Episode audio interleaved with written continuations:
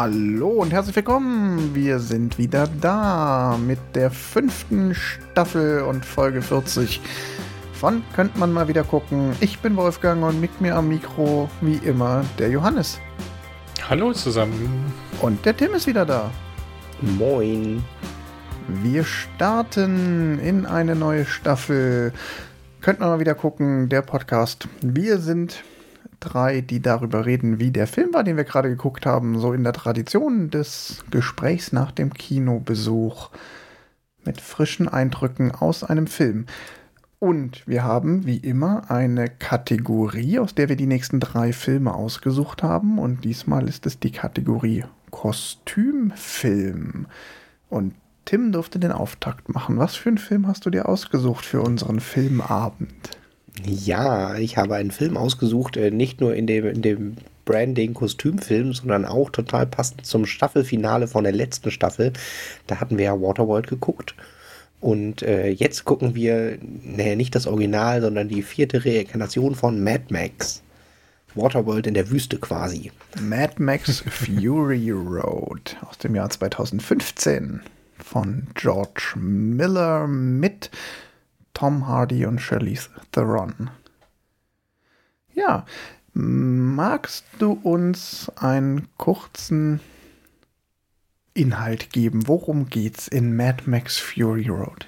Ja, also der, der Film ist ähm, eine riesig lange Verfolgungsjagd, wo äh, der, der Charakter Max ähm, zusammen mit äh, einer Gruppe Frauen und einem äh, riesigen Tanklastwagen voll Muttermilch äh, durch die Wüste flieht vor dem äh, im Film Ex-Mann oder Mann der, der Frauen genannt wird. Viel mehr braucht man zu der Handlung nicht sagen. Ich hatte ein Ding, das fand ich eine perfekte Zusammenfassung und zwar äh, aus der Zeit online äh, der Film erzählt im Grunde einen klassischen Western, ohne sich jedoch die Zeit zu nehmen, die Figuren zu entwickeln. Mad Max wirkt wie eine Mischung aus überlangem Rammstein-Video, inklusive feuerspeiender E-Gitarre und einem Gemälde von Hieronymus Bosch. Und das trifft den Film so gut, dass ich gedacht habe, also wenn ich das vorher gelesen hätte, hätte ich gesagt, boah, ich muss in diesen Film gehen und das war ich. du hast den damals im Kino gesehen? Ich habe den damals im Kino gesehen, allerdings äh, auch im Rahmen der hier äh, One-Dollar-Haus auf den letzten Drücker, letzte mhm. Chance. Ja. Johannes, was ist deine Beziehung zu diesem Film? Ich habe den damals tatsächlich auch im Kino gesehen. Ähm, und ich glaube sogar mit dir, Wolfgang. Ich bin ja. mir nicht ganz sicher, aber ich glaube, wir waren da zusammen drin. Das kann gut sein. Ähm, man muss dazu sagen, dass ich, glaube ich, für die, für die Mad Max davor alle zu jung bin. Ähm, Zumindest kann ich mich nicht dran erinnern. Ich habe mal Mad Max 1 gesehen, habe aber nur noch ganz, ganz vage Erinnerungen dran. Und ich weiß von Mad Max noch, dass es da irgendwann diese legendäre Szene gibt mit hier, du kannst die Handschellen durchsägen, dann brauchst du 10 Minuten, die Bombe explodiert aber in 5. Wenn du dein Handgelenk durchsägst, schaffst du es vielleicht. Ich weiß aber gar nicht, ist das Mad Max 1 oder 2? Also ich habe so genau weiß ich das auch nicht mehr. Lange Aber Rede ich würde kurzer auch Sinn. Behaupten, es macht gar keinen Unterschied, weil das Nö. also ich meine, wir erfahren ja überhaupt erst, dass der Charakter Max ist und äh, quasi die Verbindung zum alten Mad Max erfahren wir ja eigentlich zehn Minuten vor Schluss. Also ja, das braucht man gar nicht. Also ich will nur vorweg schicken, ich habe jetzt auch echt nur rudimentäre Kenntnisse des Mad Max Franchise und das mag sich vielleicht auch an der einen oder anderen Stelle an meinem Urteil über diesen Film niederschlagen, weil ich den doch sehr solitär betrachte, wenn ich jetzt heute meinen Senf hier in die Runde gebe. Ich, ich glaube, das, das ist völlig egal. Also, weil tatsächlich, also die anderen Mad Max haben bis auf das den Charakter und die Wüste ähm, meiner Meinung nach sehr wenig mit dem Mad Max zu tun, den wir geguckt haben. Mhm. Weil bei dem anderen wirkt das alles immer noch so ein bisschen, bisschen wie Waterworld in der Wüste. Ja. also ich habe den auch im Kino gesehen. Ich habe den danach tatsächlich aber auch nicht häufig gesehen. Ich habe den jetzt wahrscheinlich zum, zum vierten Mal oder so gesehen. Okay, mhm. jetzt weiß man es jetzt auch erst, naja gut, viermal in jetzt acht Jahren ist jetzt auch nicht komplett selten. aber er ist jetzt trotzdem nicht in meiner Heavy Rotation. Ich kann jetzt noch nicht mal behaupten, also ich kann den Film auswendig, weil dafür muss man nur zwei Sätze kennen. Aber ja, ähm, soll ich mal einen Aufschlag machen, ähm, was mir so zu dem Film spontan eingefallen ist und worüber ich heute reden wollen würde? Ja, das ja, ist, mach doch, hau raus. Das ist nämlich, ich habe damit, das wisst ihr beide, glaube ich, äh, unsere Hörerinnen und Hörer aber noch nicht. Ich finde den Film hoffnungslos überbewertet. Ich finde den auch insgesamt, dann nehme ich, nehm ich gleich schon mal vorweg, echt nur so mittel. Wobei ich finde, er macht einen interessanten Spagat zwischen kongenial und echt mies. Und ich würde ganz gerne mal über die Dinge ähm, reden, die ich an diesem Film wirklich, wirklich schlecht finde. Mhm. Die Szene, wo sich Mad Max mit Muttermilch wäscht. Nee. Die finde ich in Star Wars schlecht, aber. ja, Johannes, was ist denn so dein, was waren so deine Gedanken beim Gucken? Also ich kenne ja, dass du den so schlecht findest. Und ich, ich ähm, bin gespannt, was so deine, deine Argumentationen sind, jetzt wo wir ihn quasi alle nochmal frisch geguckt haben. Ähm, ich weiß, dass wir beim letzten Mal, als wir drüber gesprochen haben, war so die Diskussion, ja, warum, warum fahren die eigentlich dahin und warum fahren sie dann wieder zurück? Ähm, ich glaube, das ist auch noch eine ganz interessante Diskussion. Ähm, also so die Beweggründe der einzelnen Charaktere kann man bestimmt noch mal ein bisschen erläutern. Ähm, ja, ansonsten äh, glaube ich auch, dass viele Leute den Film zu gut finden. Aber es gibt, weil der Film hat halt eine super simple Story, aber ist halt bildgewaltig. Ähm, aber wenn man halt so sagt, so ja, also man kann sich halt für, wie lange ist der? Zwei Stunden, man mhm. kann sich halt zwei Stunden lang visuell berieseln lassen, aber ähm, so wirklich nachdenken sollte man bei dem Film, glaube ich, nicht. Ja, ja gab es noch sonst irgendein Thema, was, was wir heute aufmachen müssen aus deiner Sicht? Nee, ich glaube, okay. so ein spezielles Thema jetzt, wo ich sage, oh, da muss ich unbedingt drüber reden, habe ich jetzt gerade nicht. Nee. Also wir sprechen ja auf jeden Fall aufgrund unserer Kategorie noch über, über Kostüme, Kostüme und das wohl im Autos, weiteren Autos. Sinne über die, ich sag mal, Kostümfilm, dehnen wir mit dem Film ja schon ein bisschen. Es geht ja nicht nur um Klamotte, Hair und Make-up, es geht ja hier um die komplette Ausstattung. Mhm. Tim, was waren so deine, was, was hast du so mitgebracht, worüber du sprechen müsst? Möchtest. Reicht das nicht, wenn ich schon den Film aussuche? Nein, ähm, also tatsächlich, äh, der, der äh, Johannes hat es gerade sehr schön zusammengefasst, äh, dass der ganze Film halt quasi, also es gibt auch YouTube-Videos, die da sehr viel Tiefe rein interpretieren, die sehe ich da auch nicht. Ähm, und ich finde, der Film funktioniert tatsächlich als Kinofilm und bildgewaltig und das ist ein Film, wo es sich lohnt, den Beamer aufzustellen. Und tatsächlich, deshalb habe ich ihn auch in dieser Kategorie ausgewählt, ich finde von den Kostümen, und da zähle ich die Autos tatsächlich mit dazu, weil die Autos sind quasi Charaktere in dem Film und auch irgendwie in der Welt, finde ich einen äh, sehr passend für Kostümfilm, da können wir drüber reden. Ja. Hm. Ja, die, die, die, die Autos sagen ja auch sehr viel über die Fahrer aus. Also das darf man ja auch nicht vergessen. Ja, ja, ja. Ähm, also den könnte man auch super, hätten wir auch super damals in der Kategorie Film mit Autos gucken. ähm, ja, vielleicht, vielleicht bleiben wir mal bei mir hängen, dann kann ich mich erstmal ein bisschen, bisschen, dann kann ich mir erstmal ein bisschen Luft machen und dann können wir uns langsam den Film nähern. Also vorweg, ich finde den Film nicht schlecht. Das ist, das ist kein Wolverine Origin und das ist auch nicht Chappie. Äh, das ist, der Film ist schon an sich solide. Ich hänge mich nur massiv daran auf, dass ganz viele Leute den Film so krass abfeiern. Also ich habe jetzt auch noch mal kurz ein paar YouTube-Sachen mir angeguckt und bin dann auch wieder auf einen Filmkritiker gestoßen, der den Film als seinen Lieblingsfilm der Zehner Jahre bezeichnet hat und als Meisterwerk. Und dann denke ich mir so, ey, das kann doch nicht sein. Und ich schwanke so ein bisschen zwischen, Leute, das ist einfach die Tatsache, dass der Film so hoch bewertet wird, ist mir auf der einen Seite ein Rätsel. Auf der anderen Seite ist es vielleicht aber auch einfach ein Armutszeugnis für das Action-Kino drumherum. Weil die Action ist geil. Die optischen Werte sind auch total super. Keine Frage, da brauchen wir echt nicht drüber diskutieren. Die, die Autos, dass die so viel von Hand gemacht haben, alles super, das sieht total gut aus. Die Inszenierung der Action-Szenen, das ist, glaube ich, auch wirklich ein Musterbeispiel dafür, wie man gute Action-Szenen inszeniert. Hm. Aber ich finde die Grund, ich, ich finde die Handlung echt mies. Und ich mag viele Filme mit einer simplen Basishandlung.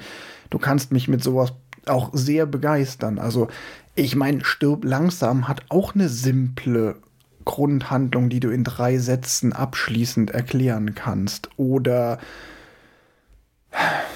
Gone in 60 Seconds, nur 60 Sekunden. Oh, sie müssen 60 Autos in einer Nacht klauen. Ähm, oder äh, Pitch Black mit Vin Diesel ist auch so ein super reduzierter kleiner Film, der vielleicht sogar wirklich noch ein paar Analogien hat, weil er in so einer fremden Science-Fiction-Welt spielt und du ganz, ganz wenig auch über diese Welt wirklich erfährst, sondern nur so einen so einen Eindruck und so einen kleinen Ausschnitt kriegst. Also grundsätzlich mag ich dieses Konzept reduzierte Handlung und ich kriege nur so einen Ausschnitt und ich stelle mir an ganz vielen Stellen auch Fragen so, hey, was hat es jetzt damit auf sich? Was meinen Sie?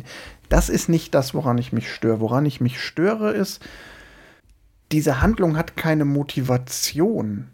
Ich, es geht die ganze Zeit, ich weiß den ganzen Film über nicht, worum geht es eigentlich, außer, jo, sie versuchen halt zu überleben.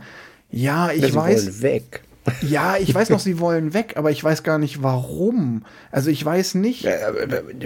Jetzt, ich muss, sorry, ich musste den, ja. deinen Monolog da jetzt zwischendurch ja. immer direkt unterbrechen. ja, mach. Weil ich sag mal, man kriegt doch die ganze Zeit gezeigt, wovor sie weglaufen und warum diese Situation, in der sie vorher waren, nicht gut war und man da eventuell Interesse haben könnte, nicht als äh, Zucht Frau missbraucht zu werden oder als äh, Milchgeber. Ja, aber du kriegst oder zum Beispiel nicht mit, also ja, alles ist, also die Bösen sind böse und ähm, aber du kriegst keine persönliche Motivation, die irgendwie, also zum Beispiel darüber hinaus mit. Du weißt nicht, was ist eigentlich mit Furiosa los, außer dass sie da weg will. Aber warum hat sie zum Beispiel eine Motivation, sich als Retterin dieser Ehefrauen, dieser Brüterinnen auf äh, was treibt sie dazu an, die mitzunehmen? Sie könnte auch einfach nur alleine abhauen. Das weißt du nie.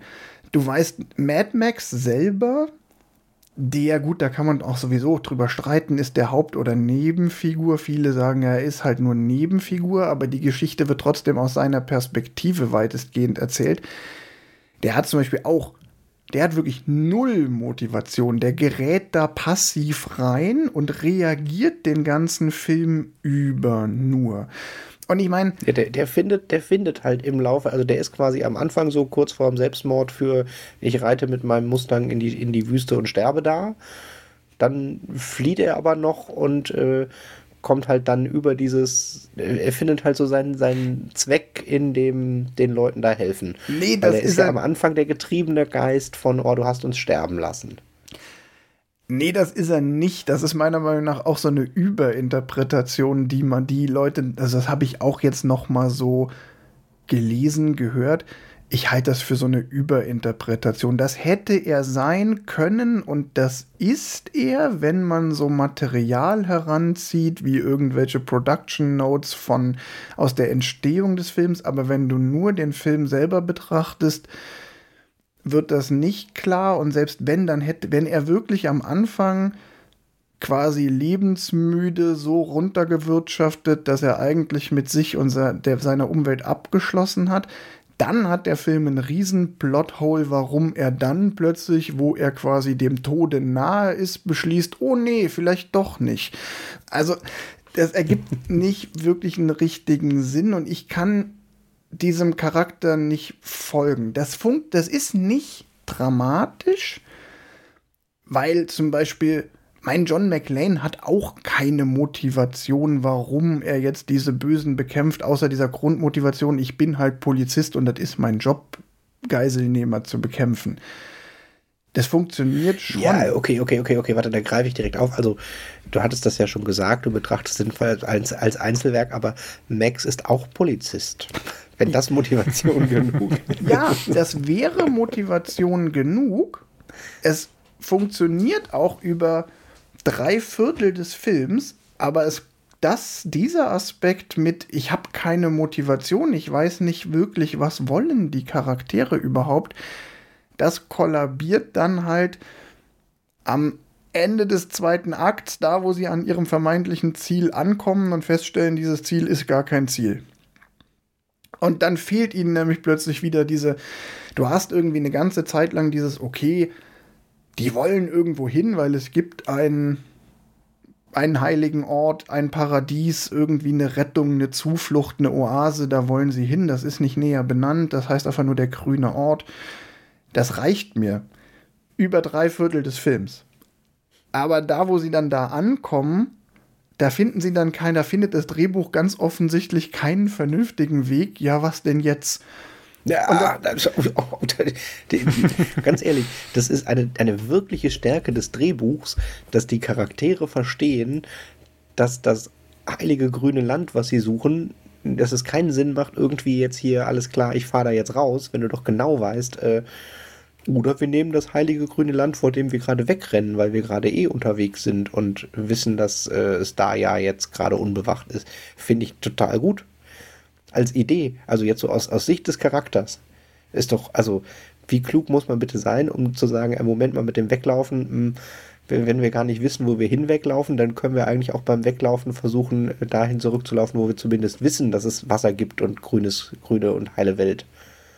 Das also, finde ich echt bei mir extrem kommt, klug. Bei mir kommt das halt so an, als, oh, da hatte der Drehbuchschreiber keine gute Idee mehr, wie er jetzt aus der Nummer wieder rauskommt. Also beschließt er so, ja gut, dann gehen wir halt zurück. Und ich finde auch diese ganze Nummer mit, dass das überhaupt, dass dieser Plan überhaupt funktioniert, das ist, finde ich, auch arg konstruiert. So mit, oh, dann fahren wir jetzt einfach noch mal einmal durch alle Gegner durch sprengen hinter uns die Schlucht, dass die wieder einstürzt, was beim erst, was sie beim ersten Mal auch schon ganz genauso gemacht haben. Und dann sind die alle Gegner ja eingesperrt und dann rennen wir in die, dann fahren wir ganz schnell in die Trutzburg unseres eigentlichen Gegners, machen da die Tür zu und dann stehen unsere Gegner alle draußen und wir sind drin, juhu, gewonnen. Ja, aber bei der zweiten Flucht ist der Todesstern ja noch gar nicht fertig und wird durch den Schutzschild auf Endor beschützt. Also, ich meine, es ist ja auch vielleicht ein Stück Geschmackssache, aber das ist ja auch ein Punkt, den, wo ich einfach sage, so, da hat der Film für mich einfach so, diese ganze Grundstory überzeugt mich nicht. Wenn sie das hätten nach diesem, nach der Ankunft in diesem, an diesem Green Place, entweder hätten irgendwie enden lassen oder eine für mich bessere Lösung gefunden hätten, wie sie dann damit umgehen, dann hätte es mich noch mal gerettet. So, so bleibt bei mir einfach so, hä? Sie fahren hin, stellen fest, oh, hm, ist nicht, oder fahren wir halt wieder heim. Es ist aber auch ganz viel persönliche Geschmackssache. Das ist aber auch nur einer meiner Punkte. Der zweite Punkt ist. Den, den können wir noch. Ja. Das ist quasi, also der Film ist ja eine Verfolgungsjagd. Also spielt es eine Runde, ob das Autorennen rechts rum oder links rumläuft? Also ich meine jetzt mal nee, so rein von dem, dem Inszenatorischen ist es doch eigentlich egal, ob sie rumdrehen und die Kette nochmal plattwalzen, um zu dem einen grünen Ort, den sie kennen, zu kommen. Oder ob sie sagen, alles klar, da hinten ist der grüne Ort, aber um den nicht zu vernichten, müssen wir jetzt noch einmal durch die, die äh, Herde, die uns gefolgt ist, nochmal einmal durchhalten. Also Nee, aber es, es spielt für mich eine Rolle, ob ich den Film über ein Ziel habe, das ich verfolge. Also ich fieber halt bei einem Film, bei einer Geschichte bei, äh, mit auf die Erreichung eines bestimmten Ziels. John McLean muss den bösen Geiselgangster besiegen. Ähm, Nicolas Cage muss diese 60 Autos bis zu einer bestimmten Uhrzeit alle geklaut haben. Max und die Frauen müssen am Ende einen Platz haben, wo es Wasser im Überfluss gibt und äh, sie herrschen können Ja, nicht aber- belästigt werden. Aber dadurch, dass sie dann diesen Plan einfach so komplett einfach mal um 180 Grad rumdrehen an einer Stelle, wird's halt auch für mich so am Ende so ein bisschen willkürlich. Und ich finde tatsächlich der Aspekt, dass sie am Ende einfach wieder dahin zurückfahren, wo sie herkommen, hat schon den Beigeschmack von, dann hätten sie auch einfach da bleiben können. Natürlich weiß ich, dass sie nicht hätten da bleiben können, weil der Trick ist ja, dass sie unterwegs den, den Bösewicht loswerden. Aber auf mich wirkt das halt nicht wie ein kongenialer Schachzug, sondern eher wie eine echt müde Idee, wo einem einfach nicht mehr eine gut, keine bessere Lösung mehr eingefallen ist. Und Nee, nee, da sehe ich definitiv, ich sehe das als einen, einen genialen Kniff, der dem Ganzen halt wirklich für mich sogar, naja, Realismus ist jetzt nicht das richtige Wort für Mad Max, aber ich finde tatsächlich dieses, diese Vorstellung von dem, nehmen wir wieder so ein Weltall-Ding, also weißt du, bevor ich in die Unendlichkeit fliege mit dem Wissen, eventuell gibt es noch einen zweiten bewohnten, bewohnten Planet, rette ich doch lieber den hier. Also weißt du, das ist für mich so dieses, die, die Logik oder die, die, die Intelligenz des, des oder dieser, diese, dieser Plot-Twist mit dem, oh, wir fahren wieder zurück, den finde ich wirklich klug, weil ich meine, es ist in dem Film und auch, glaube ich, in den anderen Mad Max-Filmen, so gut habe ich sie auch nicht im Kopf, die Ja. einzige Stelle, wo es wirklich fließend Wasser gibt. Und wenn du die schon gefunden hast und dann auch noch weißt, okay, und sie ist jetzt auch nicht mehr so gut bewacht wie am Anfang vom Film, finde ich super. Und dann das nächste ist, äh, die ganze Verfolgungsjagd spielt ja in unter zwölf Stunden Zeit. Also da nee, finde ich halt auch so drei Tagen. Was? Ja, wird nee. mindestens zweimal Nacht. es wird zweimal Nacht. Das ist einmal das, also das eine Mal Nacht muss nicht unbedingt eine Nacht sein im Sinne von Tag-Nacht-Zyklus, weil das ist halt, weil wenn sie da in diesen Sandsturm reinfahren. Aber ich meine, die sind, haben zwischendurch genug Zeit, mal Naja, aber es gibt mindestens zwei Nachtszenen, die quasi in zwei unterschiedlichen Nachten passieren. Quasi einmal die, wo sie quasi diesen Typen von der ähm, von der Bullet Farm äh, blind schießen, also da im, Das ist die im Nacht, grünen in, Land. das ist die Nacht ja. in dem Sumpf. Ja. Genau, Ja. und es gibt die zweite Nacht, wo sie quasi mit den alten Frauen äh, philosophieren, wo sie denn Ja. überhaupt hinfahren. Also es sind mindestens drei Tage, die sie unterwegs sind. Ja. Ja. gut. Also tatsächlich die, die, die Nacht mit dem Bullet Farmer, das ist die Stelle, wo ich eine Schwäche in dem Film gesehen habe, weil sie mir da, also das ist ja der, der Turnpoint für Max, wo Max Mhm. wird wiedergeboren, er steht auf und äh, regelt alles selber. Und ähm, das war mir tatsächlich so ein bisschen, einerseits natürlich schon auch cool mit dem, okay, äh, er geht jetzt da alleine hin und auf dem Rückweg bringt er alles mit, was sie brauchen. Hier ein Lenkrad und Schuhe für Nux. Also einerseits cool, aber das war mir so ein bisschen zu, oh, jetzt. Ja, äh, aber du siehst halt überhaupt, also sie haben es ja wirklich so gemacht, so, du siehst es nur aus der Perspektive der, der Zurückgebliebenen quasi, wie, Mhm. wie es einmal explodiert und dann kommt er mit ganz viel Zeug. Das ist halt so ein bisschen wie hinter die Kulisse gehen und dann die Requisiten rausholen. ja. ja. Also, Also ich äh, finde diese Motivation von wegen zu sagen, ey, entweder ich fahre da jetzt so lange, bis der, der Tank leer ist, quasi in die eine Richtung, habe keine Ahnung, ob das was bringt, oder ich riskiere mein Leben, um quasi wieder zurückzufahren.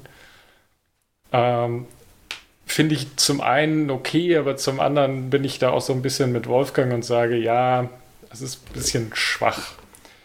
Ich hätte es, glaube ich, ähm, interessanter gefunden, wenn sie quasi es geschafft hätten, einmal außen rum zu fahren und nicht äh, durch die Mitte zu müssen, quasi. Wo sie einfach sagen, ey, wir können hier äh, einen großen Bogen fahren und dann sind wir wieder an dem Ort, der nicht bewacht ist und dann lassen wir die zu uns kommen. Wir wissen, dass dieser Ort quasi verteidigbar ist. Ja, also ich muss noch mal, ich muss da auch meine These noch mal ein bisschen untermauern. Es ist ja nur, es ist A, es ist nur ein Argument. Ich will ja gleich noch ein, zwei Punkte mehr bringen, die alle, finde ich, sich gegenseitig verstärken. Weil grundsätzlich, wie gesagt, eine ne, ne einfache, simple Basishandlung an sich ist kein, für mich kein Problem. es kombiniert sich hier aber noch mit damit, dass ich zum Beispiel auch, da gehe ich dann gleich nochmal näher drauf ein, ich finde auch die Charaktere, beziehungsweise die Figuren, weil ich finde, es gibt keine Charaktere in diesem Film, halt auch schwach. Und das potenziert das auch nochmal. Was ich jetzt aber zum Beispiel an der Geschichte, das Problem ist auch, ich finde ja die Idee mit, hey, die Lösung liegt da, wo wir herkommen, das kannst du ja auch noch machen. Aber dann bau irgendwo noch einen genialen Schachzug ein oder so, wie das gelingt. Aber ich meine, auch der Plan, wie sie ihr Ziel erreichen, ist halt einfach, ja, wir drehen rum und heizen einfach noch mal voll in der Mitte durch. Das ist halt auch leider so. Deshalb da bin ich dann bei Johannes, wenn sie irgendwie noch einen coolen alternativen Weg gefunden hätten, wo man sagt so, ah, geiler strategischer Einfall, so funktioniert's, so locken wir die Gegner irgendwie in einen Hinterhalt oder in eine, in eine Sackgasse oder irgendwie und hängen sie damit ab. Das war irgendwie ein cooler Schachzug, aber am Ende ist es halt auch so, die, die strategische Leistung zu sagen, oh, drehen wir um und fahren einfach mitten durch. Das ist mir halt Deshalb auch. Deshalb sterben dann auch so viele. Weil die strategische Leistung. aber das, äh, das, hat halt, das hat halt aber auch zwei Probleme. Das hat nämlich das Problem, neben der grundsätzlich sehr simplen Basishandlung und neben der Tatsache, dass ich die dass ich finde, es gibt keine vernünftige, keine Charaktere in dem Film. Das ist das dritte mir ist es zu viel vom Gleichen. Ähm, mhm. Ja, es gibt, der Film besteht aus fünf, glaube ich, fünf Verfolgungsjagden, fünf Autoschlachtszenen. Und die sind alle gleich. Die bringen nur ganz wenige neue Elemente rein. Und das ist, das hat bei mir tatsächlich beim jetzt noch mal gucken dazu geführt, dass ich tatsächlich, nachdem sie umgedreht haben, ich mich selber dabei erwischt habe, dass ich auf mein Handy geguckt habe. Obwohl ich den hier an einem ruhigen Abend alleine mit abgedunkeltem Zimmer auf einem dicken Beamer geguckt habe. Also jetzt auch in einer relativ guten Situation. Ich habe mir, ich hatte eine Tüte Chips, ich hatte eine Flasche Bier, ich habe mich echt auf den Film äh, auf eingelassen. Und trotzdem war es dann halt so, dass ich dachte so, ja, okay, und jetzt kommt die vierte Autoschlacht. Ähm, hm, alles schon gesehen. Ja, in dem Punkt, in, in, dem Punkt muss ich dir tatsächlich recht geben, das hatte ich bei dem Rumdreh-Verfolgungsjagd auch so ein bisschen, dass ich dachte so, ah, okay, wenn die jetzt so eine Regenbogenbrücke oder so ein anderes Mario Kart-Level hätten, wäre es noch besser, aber so, und es ist tatsächlich die gleiche Landschaft nochmal und das gleiche Spiel nochmal, ja. So, und jetzt bringe ich nochmal einen Vergleich zu einem anderen Film aus der Kategorie Primitiv, aber geil. Top Gun Maverick. Ohne Top Gun Maverick jetzt zu sehr zu spoilern, aber der, der Film. ist doch nicht primitiv. Der Film besteht ja auch aus einer Aneinanderreihung von Luftschlachten. Und am Ende gibt es dann so Umstände, die dazu führen, dass es am Ende nochmal dazu kommt, dass Tom Cruise in ein Flugzeug steigt und gegen die bösen anderen Flugzeuge kämpfen muss. Das ist aber so gemacht, dass ich damals im Kino saß und dachte, geil, nochmal. Du es noch einmal, Tom weil sie es auch noch so einen Twist drin haben, dass der letzte Luftkampf noch mal irgendwie eins oben, noch mal eins draufsetzt, noch mal erschwerte Bedingungen bringt. Ähm, Du meinst, er ist quasi zurückgeflogen in einem völlig aussichtslosen richtig, Luftkampf? Richtig, er ist halt noch mal in. Und das ist hier halt nicht, es wird nicht immer der hat dadurch zurück in einem völlig aussichtslosen Autorennen. Nee, es ist einfach noch mal genau das Gleiche. Ne? Die Gegner packen keine, keine neuen Tricks mehr aus der Kiste aus. Die Guten packen keine neuen Tricks aus. Ja, da muss ich widersprechen. Die Gegner packen einen sehr coolen neuen Trick raus. Da habe ich mich nämlich sehr drüber gefreut. Äh, und zwar in da haben die Gegner nämlich die, die Wahljagd auf das, das Warwick, wo sie äh, wie im, im im Herzen der See. Äh, sie schießen mit Harpunen auf das große schwarze Auto und äh, versuchen dann das, das zu bremsen, indem sie ihren Flug in den in den Sand hauen. Das fand ich tatsächlich äh, zugegebenermaßen. Ich hatte vorher gelesen, dass der Sounddesigner da auch die passenden Wahltöne drin hat. Aber da habe ich mich über das Bild sehr gefreut, äh, wie dicht sie an einem Bobby Dick Walfängerfilm sind dass sie halt auch genau dieses mit den kleinen Booten versuchen, das große Ding mit einer Harpune und dann wird es für den Wal immer schwerer zu schwimmen, weil so viele Boote an ihm dran hängen, dass sie das genauso tun.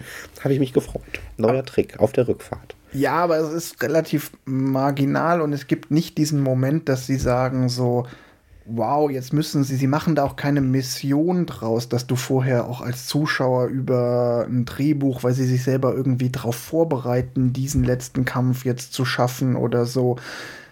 Das ist ja auch so eine Herleitung. Ganz viele Filme, die so genau dieses Mission- und Endfight-Ding haben, haben ja deshalb extra so Szenen, dass die sich nochmal vorbereiten, die nochmal beratschlagen, wie machen wir das jetzt, einen Plan schmieden. Das dient ja dazu, dir als Zuschauer zu vermitteln, das ist jetzt die ultimative Herausforderung, das wird kein Spaziergang, jetzt müssen wir irgendwie wirklich in die Trickkiste greifen. Und all das machen sie halt nicht, sondern es ist einfach, es ist halt auch diese Szene, wo sie es auch entscheiden, ist halt so, hm, ja, hm, ich glaube, du hast recht, okay, wir machen's. Und dann setzen sie sich ins Auto und fahren einfach zurück. Das ist halt auch so, da gibt es auch keine lange Diskussion. Es gibt auch keinen Konflikt in der Gruppe. Die eine Hälfte sagt so, nee, alter Max, du hast sie nicht mehr, all das machen wir nicht. Und dann müssen sie es ausverhandeln. Ja, und das ist der Trick, weil Max so wenig redet, dann reichen die sechs Worte, die er da sagt, um alle zu überzeugen, weil die denken, okay, jetzt hat er sechs Worte gesagt, dann muss das wohl ziemlich wichtig und richtig sein. Willst du jetzt sagen, dass Max Olaf Scholz ist? Ähm, Nein, also das Ding ist, was, worauf ich hinaus will, ist, ich, ich kritisiere ja die Art und Weise, wie der Film geschrieben ist und ich finde, der das Drehbuch gibt sich da relativ wen wenig Mühe, dem, was dann passiert, Gewicht zu geben und Bedeutung zu Gut. geben. Dann springe ich direkt auf. Das Drehbuch ist ja eigentlich auch kein Drehbuch, sondern das Drehbuch ist ein Comic. Also die haben ja ein Storyboard mit 3000 Bildern gemalt und dann quasi äh, Sprechblasen dran gebastelt. Also ja, das ist jetzt aber auch keine so ganz unübliche Methode für Drehbucherstellung und auch das kann man trotzdem so machen, dass am Ende man als Zuschauer das Gefühl hat, jetzt passiert was Bedeutendes. Ja, ich verstehe schon die, die, die klassischen Filmhandwerk-Tricks von dem Zuschauer vorher verdeutlichen, was passieren wird, damit er sich darauf freuen kann und dann so einen Hauch dran davon abweichen, dass der Zuschauer dann mitfiebern muss, weil, oh, das wurde doch schon angekündigt, dass das besonders schlecht ist, wenn man in die andere Richtung wieder zurückfährt und da die anderen alle warten. Klar. Also ja, ich, ich glaube, bin ja bei dir bei der halt Länge. Über, sorry. Nee, man kann es halt über einfache Tricks, glaube ich, auch lösen, indem man zum Beispiel hier dem, äh, dem General, sage ich mal, so ein bisschen sein General sein lässt und der das irgendwie so ein bisschen koordiniert und der sagt so, und jetzt holen wir die Harpunen raus und dann versuchen wir es damit. Also ich glaube nicht mal, dass es da irgendwie einen großen Plan braucht, weil was machen die? Die haben ein großes Auto und die fahren da einmal durch. Ähm, aber es fehlt mir so ein bisschen auf der anderen Seite, so von wegen, okay, ich bin hier das Mastermind und ich bin der Warlord und ich müsste das mit dem War eigentlich hinbekommen. Und das, der ist halt so ein bisschen überrumpelt von einem Auto, was ihm geklaut worden ist, was wahrscheinlich hundertmal vorher passieren müsste, wenn er wirklich der Teufel wäre, den sie ihn, äh, den sie malen quasi. Ähm, weil irgendwo muss ja sein schlechter Name herkommen. Und da finde ich so ein bisschen fehlt mir einfach so die, die Koordination seiner Männer. und bei, ja, und bei den Guten, da sind wir bei dem Ding, das ist halt kein Charakter. Das ist halt einfach nur eine Figur, die ist halt einfach nur einfarbig, schwarz, böse. Die ist auch noch dumm, böse. Also die ist so und und dann hat sie es mit Charakterisierung, dann hat sie es auch mit Handlungen, die man ihr zugesteht. So, der, da gibt es keine, kein Überlegen, kein, keine Strategie. Dadurch gibt's auch, dadurch hat es auch kein Gewicht, dass der Typ sich in seinem Zorn verrennt, weil das von Anfang an angelegt ist, ja, der Typ denkt halt nicht nach, der handelt einfach impulsiv. Ähm, weil am Ende ist ja, die Guten gewinnen ja am Ende, weil der Böse sich, weil er blind vor Zorn ist und sich komplett verrennt. Aber dadurch, dass er halt vorher mhm. Ähm, sowieso immer nur so unschattiert dargestellt wird, hat das dann halt gar kein Gewicht. Ne? Wenn das ein, ein überlegter, kluger Tyrann wäre, dann hätte die Tatsache, dass sie ihn bei seinem Zorn packen oder dass sein Zorn dann zu seinem Verhängnis wird, das hätte was. Und so ist es halt einfach, ja gut, der Typ ist halt dumm und ist gegen die Wand gerannt. Ja, hm. Ist halt so ein Stier im Blutrausch, ja. Das, das, das ergibt aber auch kein, also das ist der Punkt, wo ich sage, das ist halt kein Charakter, sondern es ist nur eine Figur. Und ich, ich sehe, hm. es gibt so einen Hauch von Figur, da kannst du mit viel interpretieren bei Max. Halt dieses mit, okay, ich entscheide mich dazu, denen zu helfen. Vorher war ich nur rein passiv und um, über mein, um mein eigenes Überleben äh, bedacht und jetzt entdecke ich so einen Hauch von Altruismus. Aber das ist wirklich die einzige, der einzige Hauch von Charakterentwicklung. Ja, in drei Tagen. Selbst wenn ich jetzt großzügig bin, in drei Tagen Charakterentwicklung, na komm, die erste Charakter, das erste ist das Trauma, gefangen gewesen zu sein, das muss man erstmal überwinden und danach kommt er halt langsam wieder zu sich.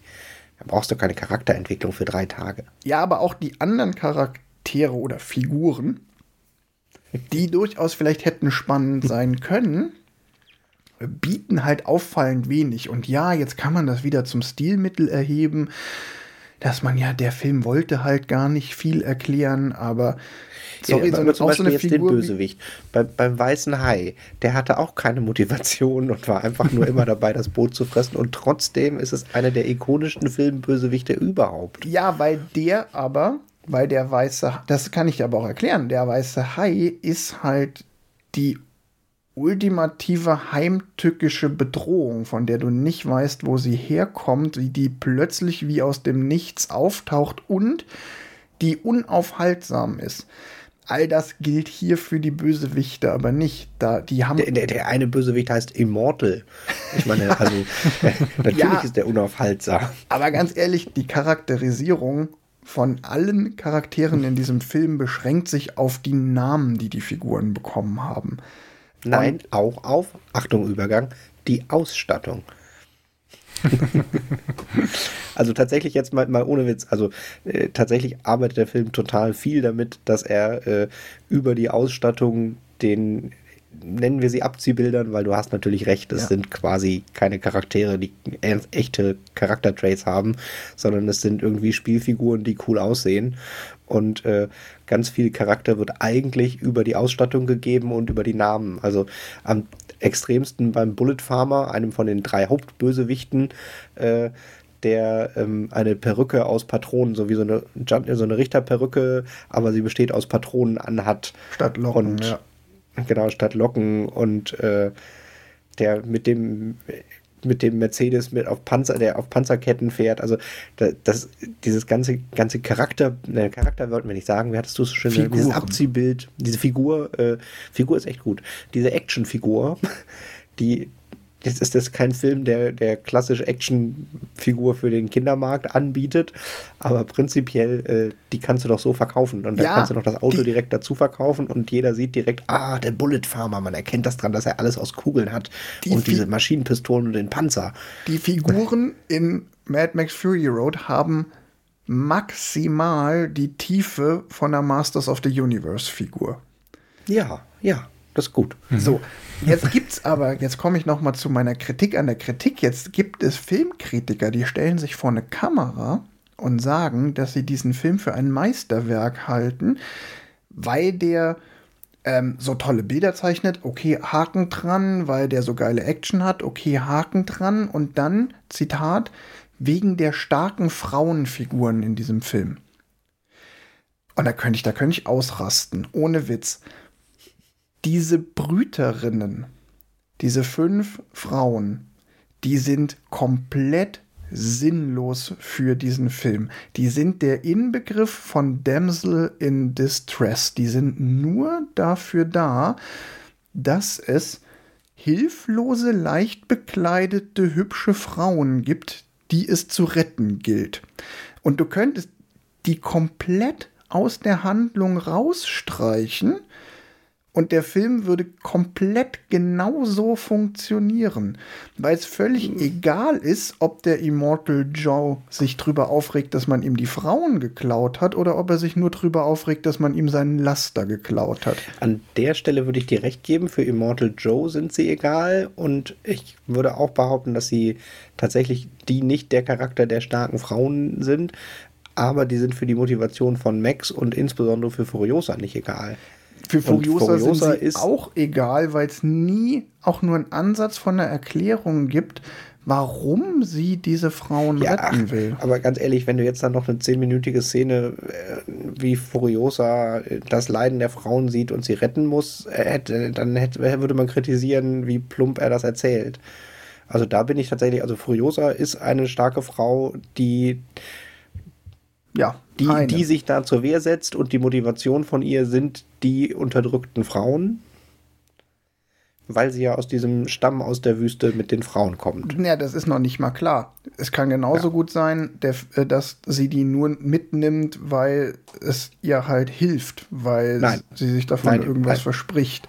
Nein, auf gar keinen Fall, weil dann hätte sie nämlich die Variante, wie du so schön meintest, äh, dann nimmt man, klaut man nicht das Lieblingsspielzeug vom, vom Chef, sondern reitet mit dem, geht, geht mit dem, dem Pferd und viel Geld verloren. Also das, die, die Frauen sind der Grund, warum Furiosa da äh, diesen ganzen Zug klaut, weil sie damit die Frauen mit verstecken konnte und sie da aus der Festung rausholen konnte. Also ich, ich gebe dir ja recht, dass die, die, die Frauen, äh, die Damsel in Distress sind, sie werden halt nur eigentlich von einer anderen Frau gerettet und, und hinterher hilft Mad Max. Meiner Meinung nach würde es halt genau. Ich finde wirklich, also man braucht auch nicht, also ich, da, da bin ich tatsächlich nicht deiner Meinung. Also die, die Motivation, finde ich, sieht man bei Furiosa schon, wird auch so angedeutet erklärt, dass sie das halt noch sagt mit, ah, ihr könnt rauskommen und hier äh, das, ich weiß nicht mehr, wie sie es immer nannten, das Greenland, wie auch immer da, äh, mhm. und wo freie Frauen in der in, in, wohnen, ist für mich äh, charakterlich ein stimmiges Bild und halt auch äh, genug Motivation für den ganzen Stress. Das sagt sie ja nie. Sie sagt nie, dass sie sie dahin bringen will, wo freie doch, Frauen doch, wohnen. Doch, doch, doch. Nee, nee, die freien Frauen sagt sie erst quasi, als sie da sind. Richtig. Will, und da sagt sie es auch nicht im Sinne von, ich wollte euch hier hinbringen, sondern sie sagt, das ist der Ort, wo ich damals entführt worden bin. Das ist die, was sie äußert, ist nur, dass sie wieder nach Hause will. Sie sagt nie, dass sie die anderen Frauen dahin bringen will, weil die dort in Freiheit leben können. Das sagt sie nicht. Nee, das, das sagt sie nicht, aber das finde ich ist schon eindeutig genug. Das kann man da ja. rein interpretieren, aber interessanterweise, wenn du es weglassen würdest und du würdest sagen, okay, sie will nur wieder nach Hause, würde der Film trotzdem genauso gut funktionieren. Du brauchst. Ja, also der Film würde, der würde funktionieren, wenn es wäre, ich will nach Hause und ich will dabei aus Versehen noch den Geldtransporter mit dem, ja. dem gesamten Reich. Klar, das würde funktionieren. Richtig. Ja.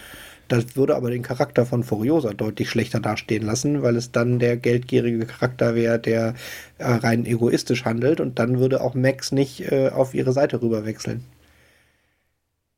Das weiß ich gar nicht. Ich, für mich ist das nicht klar, dass das für Max den Ausschlag macht, dass er die Frauen da retten will. Tatsächlich ist es Max auch scheißegal, als die eine überfahren wird. Nee, ist ihm nicht scheißegal. Er sieht, dass die eine überfahren wird und tot ist und weiß, dass er alle anderen opfern müsste und trifft dann die Entscheidung sozusagen über das, nee, die ist tot, wir machen da jetzt nichts mehr.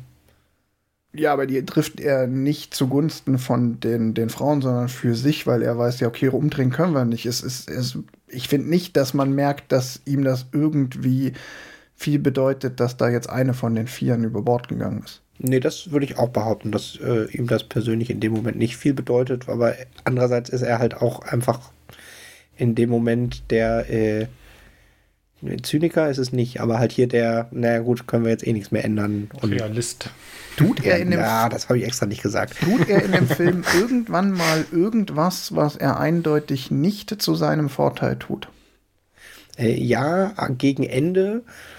Ähm, unter anderem äh, geht, klettert er einmal auf den Truck und sagt, nein, du fährst, ich kümmere mich hier oben.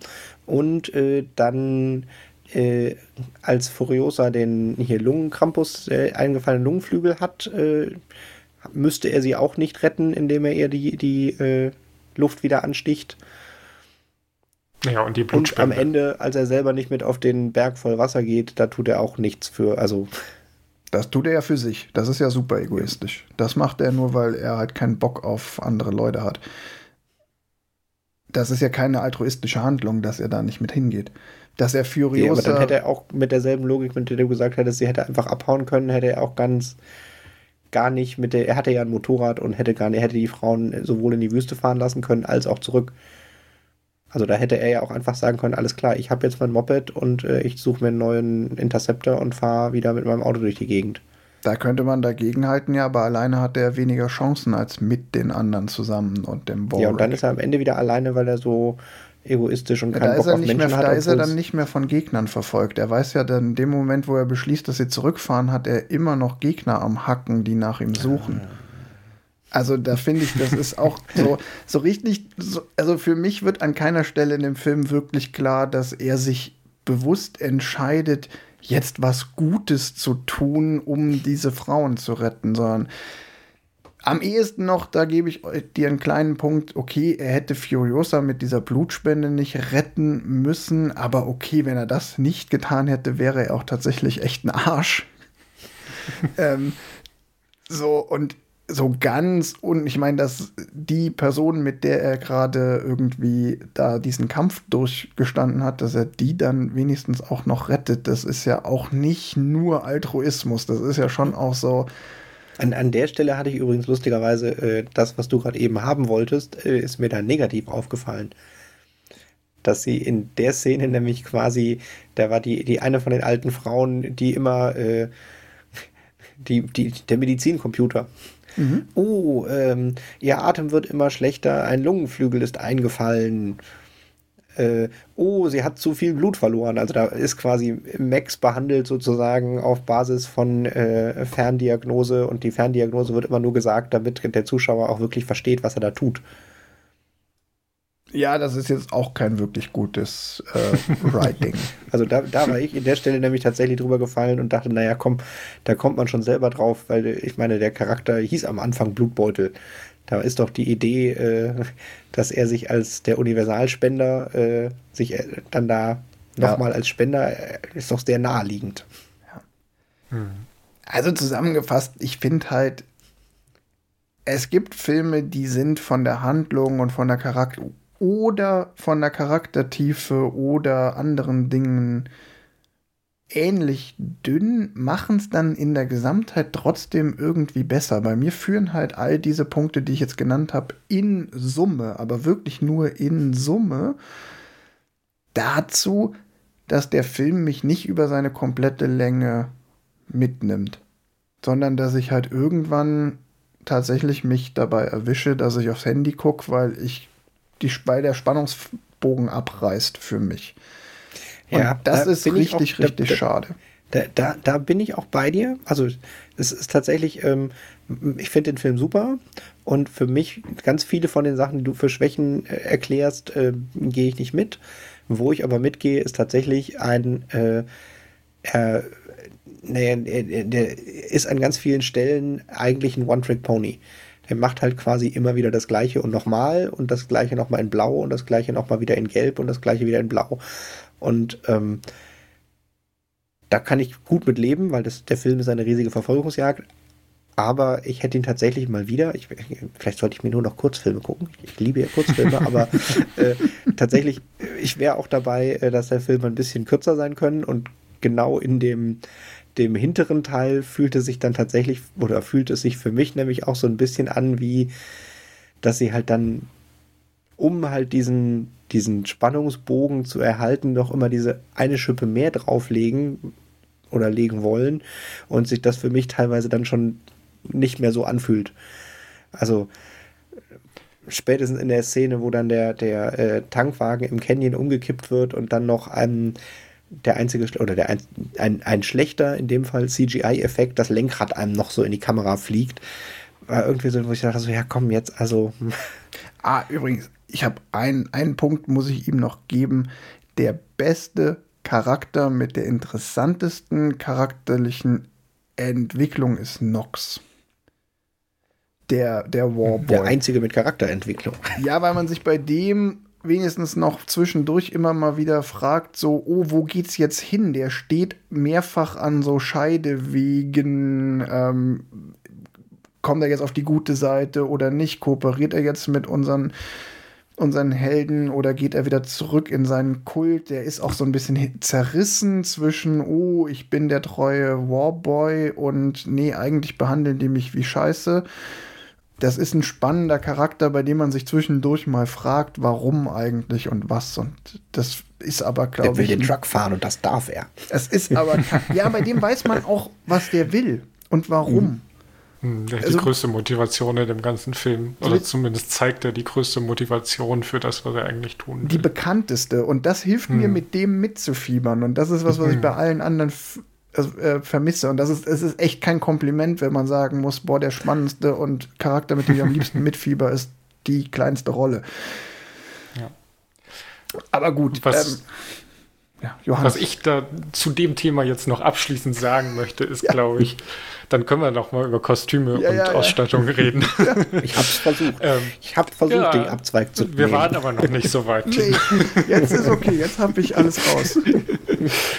ähm, ich finde so ein bisschen schade, dass quasi sie ihre drei Bösewichte quasi alle am Anfang erstmal ausspielen. So von wegen, okay, da kommt Immortan Joe und dann kommt der äh, Typ von der Menschenesser, glaube ich, heißt er, und hier mhm. der der, Gun, äh, der Bullet-Typ, äh, dessen Namen ich äh, jetzt vergessen habe. Bullet Farmer, genau, danke. Die, die kommen halt quasi alle direkt zur Verfolgungsjagd hinzu. Und damit kennt man die Charakter dann direkt am Anfang und dann ist es halt so ein bisschen, bisschen Taubenschießen. Und dann ist der erste tot und dann ist der zweite tot und dann ist der dritte tot. Und hätte man da halt quasi so ein bisschen Verzögerungen reingebracht, so von wegen, okay, die Bullet Boys brauchen noch ein bisschen, die kommen halt erst später und müssen da halt dann nochmal ihre besonderen Tricks auspacken. Oder der Menschenesser bringt dann halt erst seine Harpunen mit und so ein bisschen halt das Ganze nacheinander und nicht alles gleichzeitig und dann bringen die halt so teilweise ihre Tricks mit. Dadurch hättest du und so eine glaube, Steigerung du, reinbringen können. Dadurch hättest genau. du halt offensichtlich machen können, dass die letzte Schlacht viel, viel schwieriger zu schlagen ist als die erste. Ja, ne, ja und auch so ein bisschen, bisschen ähm, okay, erstes Hindernis haben wir überwunden, aber dann kommt noch eins und dann kommt noch eins. Und so ist halt ein großes Hindernis und wenn wir das geschafft haben, dann ist quasi alles äh, rund. Also klar, du, du brauchst das, weil sonst funktioniert der Plan ja nicht. Also sie müssen ja quasi alle auf einmal, also sie müssen durch alle durchfahren, damit sie dann am Ende die Schlucht explodieren lassen können, trotzdem damit dann hätten, keiner mehr Trotzdem hätten können. erst am Ende die Situation da sein müssen, dass jetzt tatsächlich alle involviert genau. sind und dann hätte ja. man auch dieses, dieses gehabt mit, das ist unsere Chance. Das, was wir gerade noch für unseren Untergang halten, weil jetzt hm. sind alle hinter uns her das drehen wir um und dann hättest du diesen, dann wäre das so ein cooler Gedankenblitz gewesen, ein genialer strategischer mhm. Einfall und nicht mhm. einfach nur, ich habe keine bessere Idee, lass uns das machen. Man hätte tatsächlich auch erzählerisch ganz schön dann mit diesen Bassboys, die mit den, den Stacheln mhm. am, äh, zwischendurch, hätte man auch noch spielen können, dass man dann, oh krass, und der Bullet Farmer hat gar keine Probleme da durchzukommen oder irgendwas. Da hätte man sozusagen auch noch ja. Hierarchien bei den Bösewichten einführen können, um die noch ein bisschen bedrohlicher zu machen. Ja, und auch Stärken ausspielen. Also ja. die sind halt alle gleich stark und der, der, der äh, Bullet Farmer, seine einzige Stärke ist, dass er ein Kettenfahrzeug hat, was im Sumpf versinkt, was wir nicht mal mitbekommen quasi, weil das quasi ähm, ja. da hat das Budget wahrscheinlich nicht gereicht oder es war zu dunkel. Oder auch, oder auch dass, ähm, dass es ja in dieser Welt durchaus Allianzen gibt und dass Furiosa mhm. die ganze Fluchtnummer ja vorbereitet hat, sie dann aber ihre Verbündeten verliert. Das spielt schon im Film eine Rolle. Aber auch das hätte man noch mal besser ausarbeiten können, dass das irgendwie was bedeutet oder dass sie zwischendurch halt jemanden für sich gewinnen müssen, der sie dann doch noch mal unterstützt. Also das sind alles so ja, oder verrät. Da, oder also verrät, also. da stecken halt viele Dinge drin, die der Film durchaus hätte machen können. Und ja, es stimmt, andere Filme, die genau versuchen, sowas besser zu erklären, scheitern auch genau an dem Versuch, da mehr Charaktertiefe reinzubringen. Siehe Waterworld, der genau an der Stelle mehr versucht und dann dafür von uns dafür kritisiert wird, dass er genau an den Stellen cheesy wird. Und da bin ich selber, ringe ich auch selber mit mir, finde ich das jetzt okay, dass hier George Miller gesagt hat, okay, ich versuch's gar nicht erst. Oder finde ich besser, dass Kevin Costner gesagt hat, ich will es unbedingt versuchen und hat es dann nicht perfekt hingekriegt?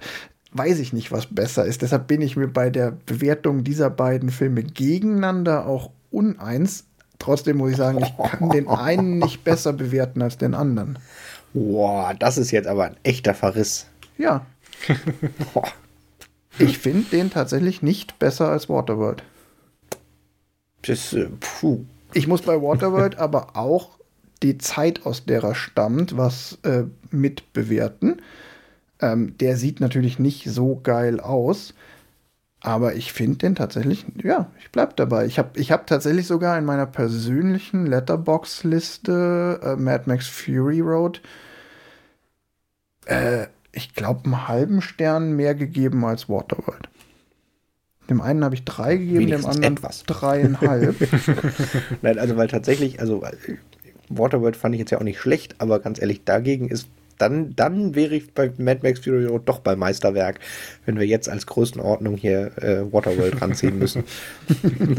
also, weil ganz ehrlich, also ich verstehe schon deine, deinen Hauptkritikpunkt, dass der als oh, der beste Film der 2010er und Supermeisterwerk, ja, der hat halt tatsächlich visuell extrem beeindruckt, weil er halt so viel viel Practical Effects hatte und so spektakulär sich anfühlte und guckte. Also, wie gesagt, das Rammstein-Video trifft Hieronymus Bosch. Das ist schon die perfekte, ja. perfekte Grundstrukturierung für den Film.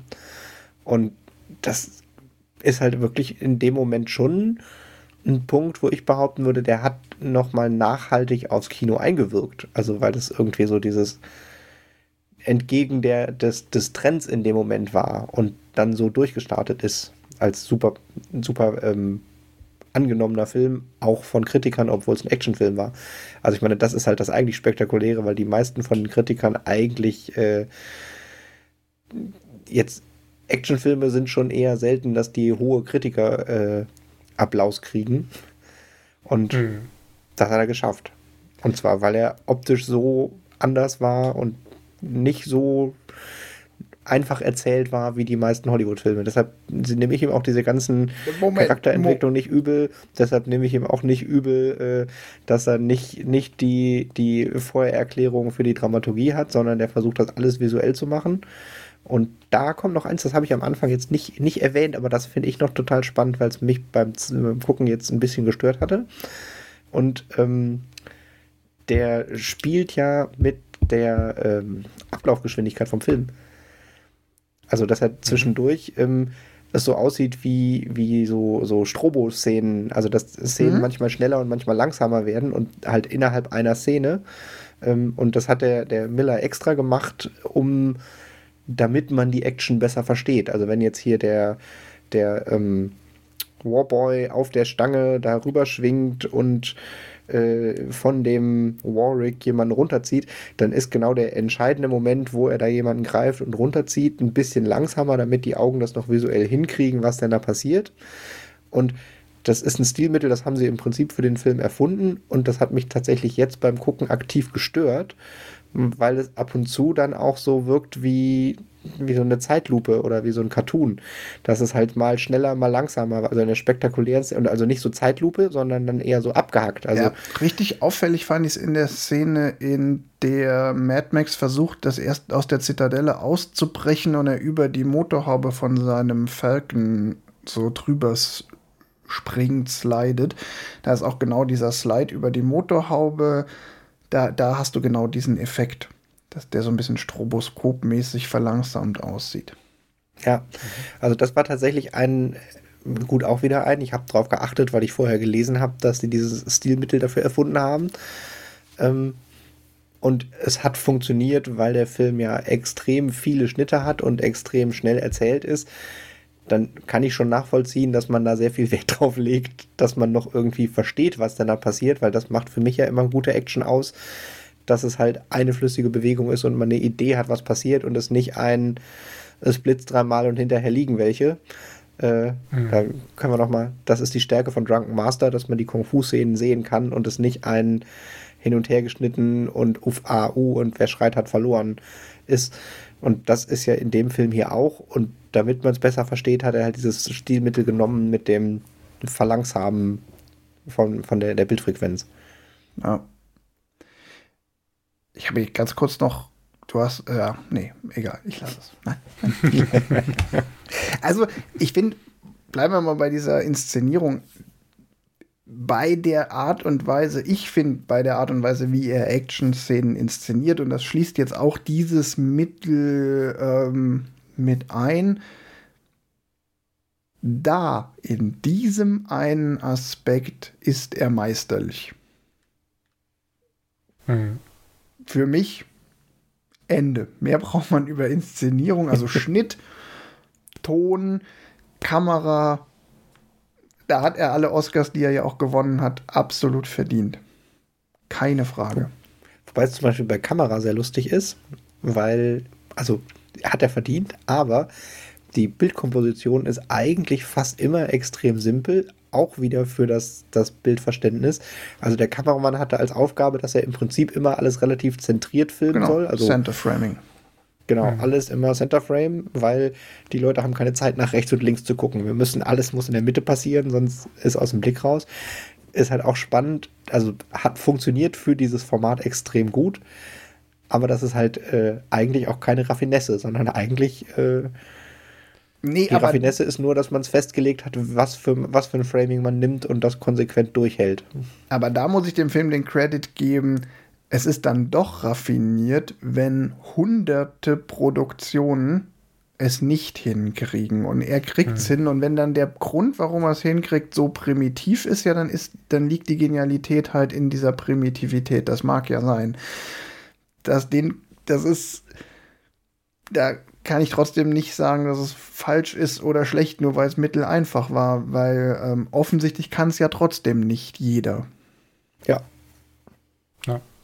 ja, also man, man weiß immer, was passiert. Das ist, ähm, muss man ja leider sagen, im heutigen Kino, ähm, auch wenn das schon acht Jahre her ist, ähm, tatsächlich nicht gegeben, dass man quasi beim Actionfilm alles mitbekommt, was da gerade passiert und am Ende nicht irgendwie ähm, entweder über Shield oder äh, Kopfschmerzen hat, weil ja, das Bild so gewaltig ist, dass es halt überfordert. Und hier ist es halt genauso, dass man sagt, ey, ich kann mich da, ich kann da zugucken und ich kann den Kopf ausmachen und genießen, was ich sehe. Das ist aber auch der Punkt, an dem ich sage, Mad Max ist halt eigentlich ein Schlag ins Gesicht des modernen Hollywood-Action-Kinos, hm. weil mhm. ich dann für mich zu dem Schluss komme, wenn es ausreicht in der Inszenierung und der Bildgewalt genial zu sein, um auch professionelle Kritiker über alle mhm. anderen Schwächen des Films so krass hinwegzutäuschen, dann muss das darin begründet liegen, dass alle anderen Filme halt so viel mehr falsch machen oder die Fehler an den falschen Stellen machen. Und ich erlebe das ja auch bei anderen Filmen, ähm, dass ich oft, dass, ich manchmal das Gefühl habe, so ja, auch selbst professionelle Kritiker lassen sich manchmal von Bildgewalt dann doch so stark blenden, dass ihnen andere Dinge nicht auffallen. Also da will ich jetzt nicht zu viel Exkurs machen, aber ich finde ja Dune von Will, äh, Danny Villeneuve hat genau das gleiche Problem der hat auch eklatante Schwächen, die aber irgendwie kaum jemand gesehen hat, weil alle mit offenem Mund äh, da saßen, weil die Bilder so geil sind. Finde ich jetzt nicht so überraschend, dass die Kritiker sich da von dem visuellen blenden lassen oder das so in den Vordergrund setzen, weil im Prinzip ist doch genau diese Bilder, ist doch das, was Kino zum Kino macht. Also ich meine, beim Hörbuch brauchst du auch eine Dramaturgie, beim Buch brauchst du eine Dramaturgie, bei allem brauchst du eine Dramaturgie, aber das Bild dazu macht das Kino zum Kino und gerade dieses extrem bildgewaltige, was Mad Max hat, ist halt dann auch der Unterschied, den Gut, im Fernsehen inzwischen auch, aber der früher mal der große Unterschied zwischen Kino und Fernsehen war. Guter Punkt. Mein Problem ist halt, Kino ist die einzige Industrie, die in der Lage ist, Empathie zu erzeugen und das tut sie hier oh, nicht. Oh, oh, oh, nee, nee, nee, nee, nee. Die einzige Industrie, die dazu in der Lage ist. Äh, okay, wenn du jetzt die, die Hörbuch- und Autoren äh, nicht als Industrie bezeichnest, dann. Ja, es ist auch, lass uns nicht dieses Zitat auf die Goldwaage. Es ist ein Zitat von Mark Kermit, äh, einem äh, Filmkritiker. Ich will das jetzt auch gar nicht auf die, mit dem Einzige gar nicht so sehr auf die Goldwaage legen. Dann lass uns äh, das auf eine reduzieren. Aber ähm, es, das war nicht der Kern dessen, was ich damit aussagen wollte, ob es jetzt die einzige genau, ist oder nicht. Und, und die Emotion äh, durch Bildgewaltig ist halt, oh,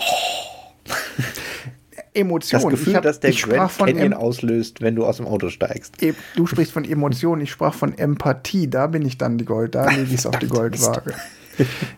Das ist wichtig, ja. Also, ja, ja, das ist tatsächlich wichtig, ja. Emotionen erzeugt der Film ja auch, aber halt leider keine Empathie. Egal, lass bei uns dir, mal, lass uns, dir. Lass uns Aber mal okay. zum eigentlichen Thema der heutigen Sendung kommen. Ähm, Ausstattung, Kostüme und Autos. Also die eine Hälfte der Charaktere ist quasi nackt. Das die Autos, die die keinen Autos oder die Warboys? Die Warboys natürlich. Die dürfen nicht mal Haare haben und werden immer fleißig gekalkt. Und erst wenn sie einen gewissen Rang erreichen, dürfen sich die obere Hälfte vom Kopf schwarz malen. Ja. Und wenn Scheinbar. Sie, und wenn sie ganz wild drauf sind, sprühen sie sich Chrom in den Mund. Ich glaube, das ist ja so ein Todesritual doch. Nee. Hier, witness me. Sie überleben es auf jeden Fall im Film mehrfach. Ja. Das ist Todessehnsucht. Äh, nur, nur wenn du es verdienst, kommst du nach Valhalla. Ich weiß auch nicht, was das mit dem Chromspray, das wird dir wirklich einfach gar nicht erklärt. Ja, das ist aber auch okay. Das finde ich völlig in Ordnung, dass sowas nicht erklärt wird, weil das jetzt nichts ist, was. Das, also das wird mir ausreichend dadurch erklärt, dass ich sehe, dass die sich das halt ins Gesicht sprühen und dann voll abgehen. Hm. Mir ist auch egal, ob das Chrom ist oder irgendeine Droge, die nur glänzt wie Chrom. Das ist, wie gesagt, völlig egal. Das macht der Film ja schon cool, diese Ausstattungselemente irgendwie einzubeziehen und den Sinn zu geben. Und ähm, was halt auch mega ist, ist, dass diese ganze Ausstattung unglaublich detailreich ist und man sich da verlieren kann und man ja auch Millionen Stunden YouTube-Material über welches Teil haben sie an welches Auto warum geschraubt sich angucken kann. Und welches Lenkrad darf welcher Fahrer überhaupt nutzen und was hat das für eine Bedeutung und sonst was. Also ich glaube, da kann man sich ja wirklich sehr, wahrscheinlich sogar schon ein bisschen esoterisch mit auseinandersetzen, was äh, welches Symbol äh, für eine Bedeutung hat. Ja, da war ich auch drüber gestolpert. Es gibt auch YouTube-Videos, die quasi äh, hier sehr, sehr christliche und die Wiederauferstehung von Mad Max äh, nach in der Mitte des Films und wo ich gedacht habe, um Gottes Willen, also wenn die, die, ähm, die, also wenn die da so viel Tiefe drin haben wollen würden, wie manche YouTube-Videos da rein interpretieren, dann ist das Drehbuch wirklich schlecht geschrieben. Also, ich habe ein ganz cooles Video gesehen ähm, über den Ford Falcon, ähm, den Mad Max am Anfang des Films fährt, das ja auch mhm. sein Kultauto aus den ersten zwei Filmen ist.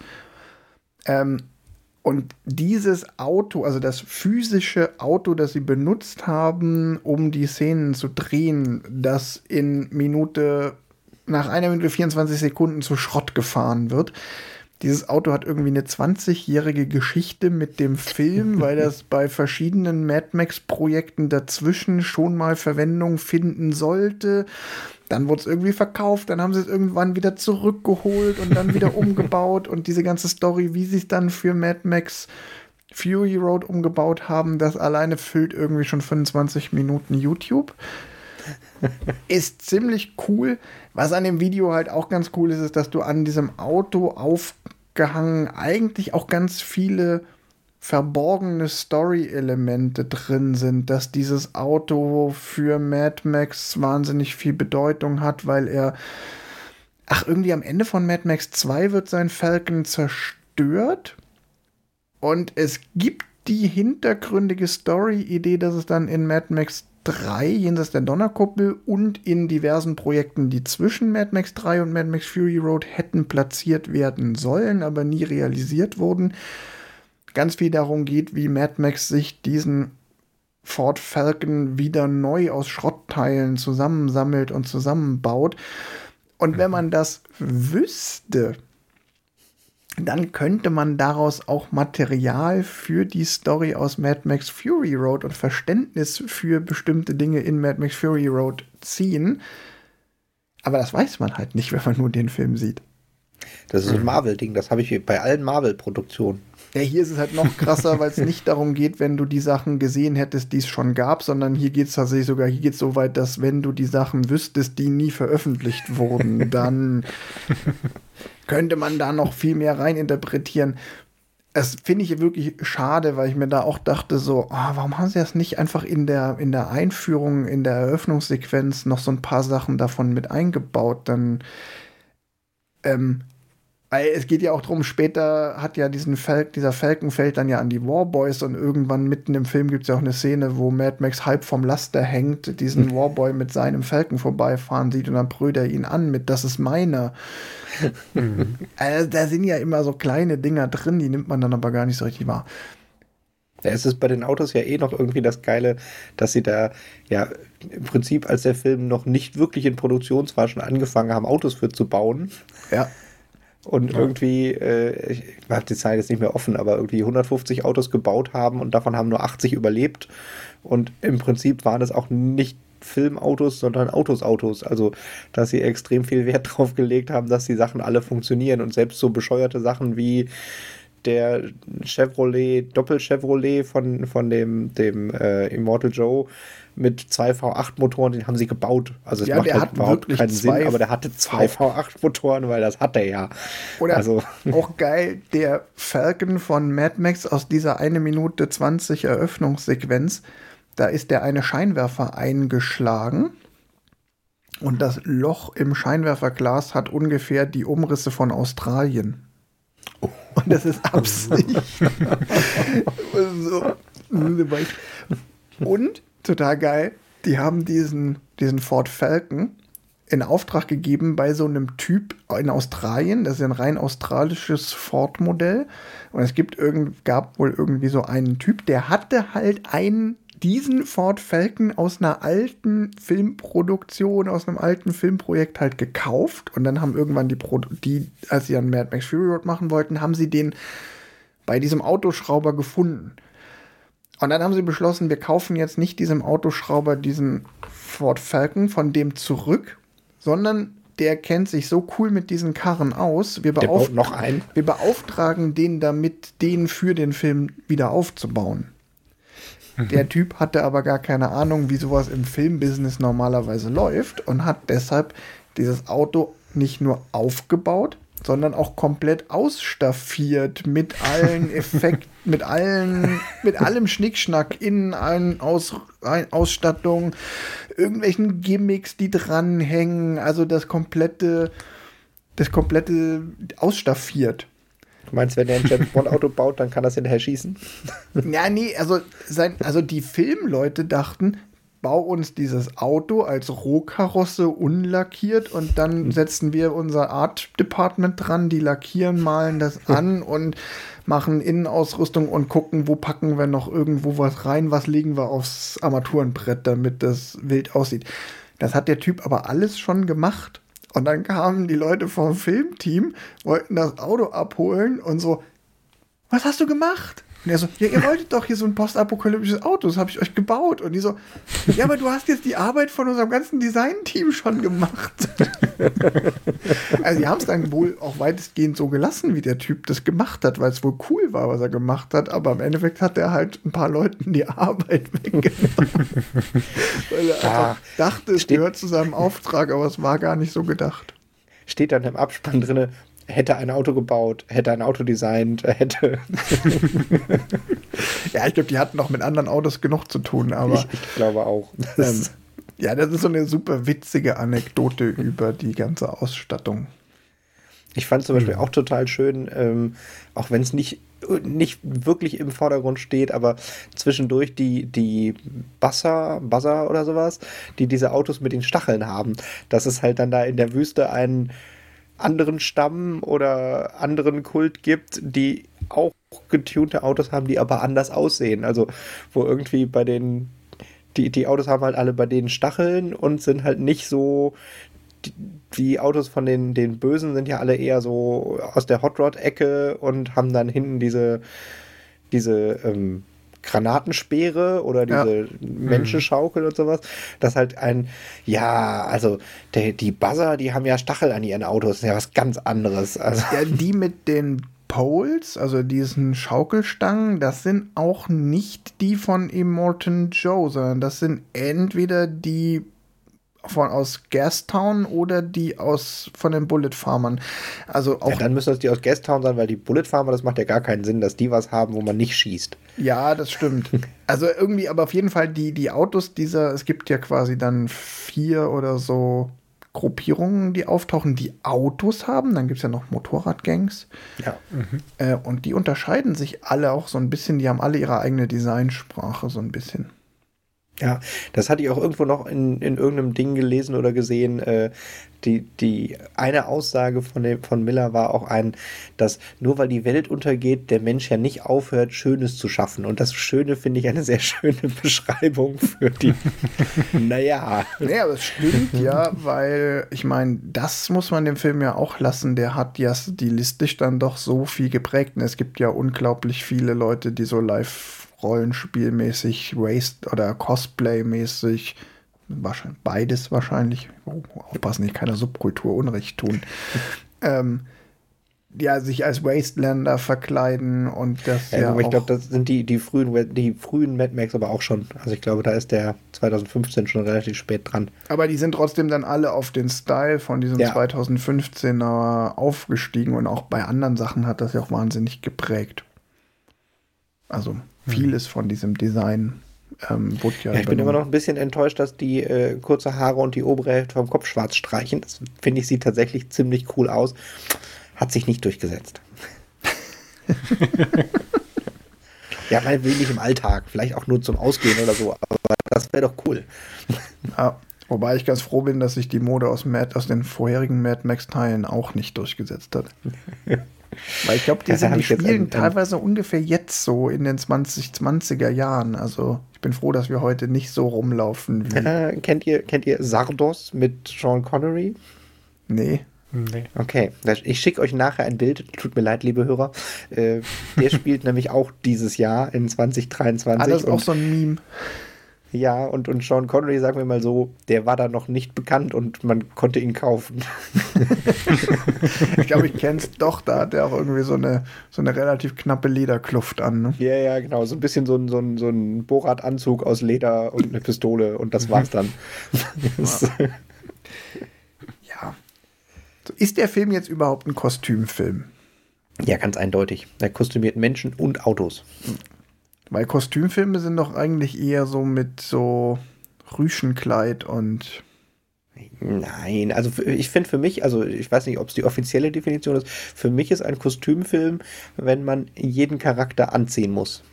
Also wenn es quasi nicht ein, ich habe nur Kostüme für die Hauptcharaktere gemacht und im Hintergrund kann die Welt noch halbwegs normal sein. Also wenn du jetzt, mhm. weißt du, jetzt irgendwas nimmst, wo du in den 70ern spielst, mhm dann kannst du das auch machen, ohne dass es ein Kostümfilm ist, weil du im Prinzip, wenn die anderen weit genug weg sind, reicht das, wenn die Kleidung anhaben, die irgendwie von der Farbpalette ins Bild passt. Und für mich ist es ein Kostümfilm in dem Moment, wo wirklich man, damit es eine stimmige Welt ist, jeden noch so kleinen Statisten auch mit anziehen muss und äh, dann mit der Kleidung eine komplett Atmosphäre geschaffen wird. Jetzt spontan aus dem Ärmel gezaubert, aber Ja, da, Ja, würde ich aber auch mitgehen. Also ich finde Da- das gut. da gehe ich mit. Ich hätte jetzt noch sowas gesagt, so Kostümfilm ist, wenn der mehr, die Mehrheit des Casts damit nicht auf die Arbeit gehen könnte mit den Klamotten. ja, keine Ahnung, also es ist noch ein bisschen, da fand ich, deine Definition war besser. Ähm, deine war griffiger. Also, hm. ich glaube, auch ein 70er-Jahre-Film kann ein Kostümfilm sein, wenn der jetzt zum Beispiel in so einem klaren Hippie-Milieu spielt und schon klar ist, so, boah, die haben alle Klamotten an, die nicht gehen, aber wenn das jetzt ein 70er-Jahre-Film ist, der halt so im normalen Leben spielt und jetzt nur die Anzüge halt, was ich, ein bisschen sich vom Schnitt unterscheiden, aber grundsätzlich sind das Anzüge und Kraw Hemd und Krawatte, dann wäre es für mich auch noch kein Kostümfilm mehr. Und, und natürlich, aber das ist eigentlich zwingend logisch, äh, wenn du den Film in den 70ern gedreht hast, ist er, wird er nie ein Kostümfilm werden, weil es zeitgenössische Kleidung damals war. Worüber haben wir jetzt noch nicht gesprochen? Über den Arm von Furiosa. Der ja klassisch Kostüm ist, weil der ist ja so für, der hat ja mit der Story überhaupt nichts zu tun. Die könnte ja auch zwei Arme haben und der Film würde genauso funktionieren. Ja, ja. Aber dass sie nur einen Arm hat, ist halt so ein Ding, okay, wir nehmen das für die Welt hin. Es zeichnet so ein bisschen, okay, die hatte nicht äh, ein, eine behütete Kindheit sozusagen. Irgendwo zwischen ihrer Geburt und jetzt hat sie einen Arm verloren. Und das wahrscheinlich nicht freiwillig. Ähm, und das, das finde ich halt so, das ist jetzt beispielhaft an dem Arm. Es gibt noch viel mehr von den Sachen, aber was wir auch schon mit dem Chromspray hatten und so. Wir werden da in so eine Welt reingeschmissen, ohne dass es einen Unbekannten gibt, dem man das alles erklären muss. Und ähm, das schafft der Film ganz gut über teilweise halt einfach zu sagen, ja, muss ich jetzt hier nicht erklären. Und zum anderen über so Dinge wie, okay, jeder Fahrer muss sein, äh, sein Lenkrad quasi immer mitnehmen und äh, kann diese Autos quasi nur fahren, wenn er ein Lenkrad hat. Ja. Ähm, das finde ich ziemlich gut gelöst, ohne, weil, weil es gibt ja keinen, der die Welt nicht kennt. Die sind da alle und es würde total stören, wenn die jetzt ständig erklären würden, denk an dein Lenkrad, ohne das kannst du das Auto nicht fahren. Und aber wie gesagt, trotzdem so diese Welt und du hast ja auch super viele Ecken, das muss man dem Film auch noch Hm. mal wirklich aner- ähm, zugute halten. Du hast auch super viele Ecken, wo du denkst so, boah, darüber wüsste ich gerne mehr. Ich wüsste gerne mehr, was macht jetzt eigentlich den, und warum gibt es diese drei Städte, in, ne, die Gastown, die Bullet Farmer und die Zitadelle mit Immortal Joe. In welchem Verhältnis stehen die zueinander? Sind die alle beste Kumpels? Oder man merkt ja auch, ja, es ist ja auch so eine wirtschaftliche Abhängigkeit, eine Zweckgemeinschaft. Dann hast du noch diese anderen Gruppierungen. Also man würde schon ganz gern noch viel mehr aus dieser Welt. Franchise. Ja, Sie drehen ja jetzt äh, nach dem, wir haben noch nicht das Thema Produktionshölle. Der Film ist ja auch einer von diesen klassischen Filmen, die irgendwie zehn Jahre nicht produziert und immer hin und her äh, ge gereicht wurde, bis er dann mal produziert wurde. Und das wiederholt sich jetzt ja, weil sie drehen ja tatsächlich im Moment äh, Mad Max Furiosa. genau, über die junge Furiosa, wo wir dann vielleicht mal erfahren, was für einen Charakter die gute Frau eigentlich hat. Und was über den Up and Arm vielleicht auch. ähm, wenn wir Hollywood in den letzten Jahren angucken, auf jeden Fall erfahren wir, wie sie den Kessel ran in äh, den Arm verloren hat. Du, du hast einen Punkt. Tatsächlich, wenn ich dran denke, dass die jetzt ein, ein Prequel zu Fury Road drehen, was Furiosa heißt, dann bin ich da erstmal total gespannt drauf, weil ich glaube, dieser Film hat das Potenzial, vieles, was mich an Fury Road stört, besser zu machen, ohne zwingend Schwächen einzubauen. Aber rund um die Figur Furiosa interessiert mich am aller, allerwenigsten, warum, sie, Arm verloren. warum Ja. sie ihren Arm verloren Ja, hat. korrekt. Ja. Alles Gibt es viel andere. mehr, was Ich- interessanter ist. Ich, ich hoffe, es wird so ein Conan-Ding, dass man am Anfang sieht, wie Furiosa glücklich mit ihrer Familie in der Wüste lebt und dann kommt. Okay. Da finde ich übrigens ganz lustig. Äh, A, mir ist aufgefallen, ich habe ihn, ihn äh, vermischt. Ich hatte quasi den, den anderen Miller, ähm, den von 300 und ähm, Sin City, habe ich in meinem Kopf mit diesem Miller vermischt Ach. und war dann umso überraschter festzustellen, dass äh, bei den anderen Filmen von dem Miller von Mad Max äh, Happy Feet und ein Schweinchen namens Babe mit dabei sind. Ja, was, was übrigens auch, genau, wir haben auch gar nicht über Cast und Crew gesprochen. Das ist natürlich auch witzig, dass der Typ so eine Filmografie hat. Also, das ist ja auch, wie passt das zusammen, ne? Ja. Also irgendwo hatte ich einen, es geht immer um Familie. Das ist bei Mad Max natürlich ein sehr kleiner Teil, diese Wahlfamilie, die dann da immer mal wieder zerstört wird. Aber ja, also auf jeden Fall äh, kann er auch anders. Sonst kann man ja vielleicht noch zum Thema äh, Cast und Crew sagen, dass der da jetzt gar nicht so viel hergibt, der Film. Also Tom Hardy und Charlie Theron sind natürlich bekannt und sind auch danach. Da waren aber sowohl davor schon bekannt als auch danach. Also da ist jetzt Mad Max Fury Road kein herausstechender Film in deren Filmografie und selbst in den Nebenrollen, die, die man kennt. Also ähm, der Nicholas Hoult, der den Nox spielt, oder Zoe Kravitz war mir noch ein Begriff, die spielt eine von den Brüterinnen. Die waren, die kommen beide aus dem X-Men-Franchise. Also die hatten Okay. vorher auch schon größere Rollen und, und danach. Also es ist jetzt kein Film, an dem Karrieren zu Bruch gingen oder gestartet wurden. Ich hatte noch einen, der, die, der Darsteller von Immortan Joe hat schon im alten Mad Max mitgespielt. Also da haben sie quasi irgendwie nochmal so eine Ah, cool. Nerd-Querverbindung, da war der auch schon ein Bösewicht. Ja. Genau. Das ist also nicht der gleiche Charakter, aber es ist noch lustiger, wenn man Immortan Joe und in dem 70er-Jahre-Film hat er auch schon mitgespielt, sozusagen. Also der Schauspieler, nicht der Charakter. Ja. Ähm, Johannes, hast du was über das Box Office zu sagen? Ja, ich habe was über das Boxoffice zu sagen. Also der Film hat zwischen 150 und 180 Millionen Dollar gekostet. Man ist sich da, glaube ich, nicht so ganz sicher. und hat ähm, eingespielt 415 Millionen Dollar. Also durchaus äh, ein Box-Office-Hit. Aber das äh, ist, glaube ich, auch bei so einer Produktion. Also, wir haben ja viel drüber gesprochen, ähm, dass er ja auch äh, bei den Kritikern angekommen ist.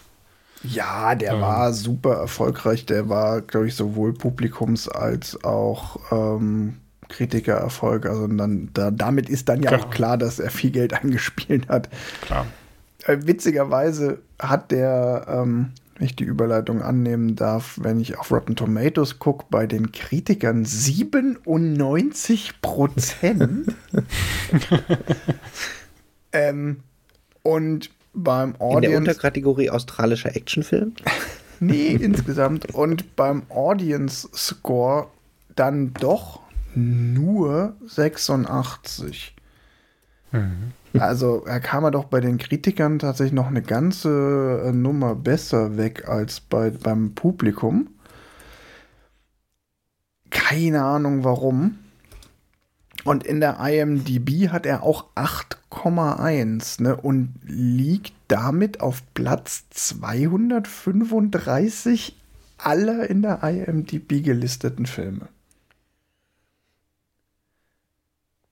Ja. Ihr wisst, Oh. ihr, wenn ihr jetzt noch zuhört, wisst ihr, was ich davon halte. Passt schon.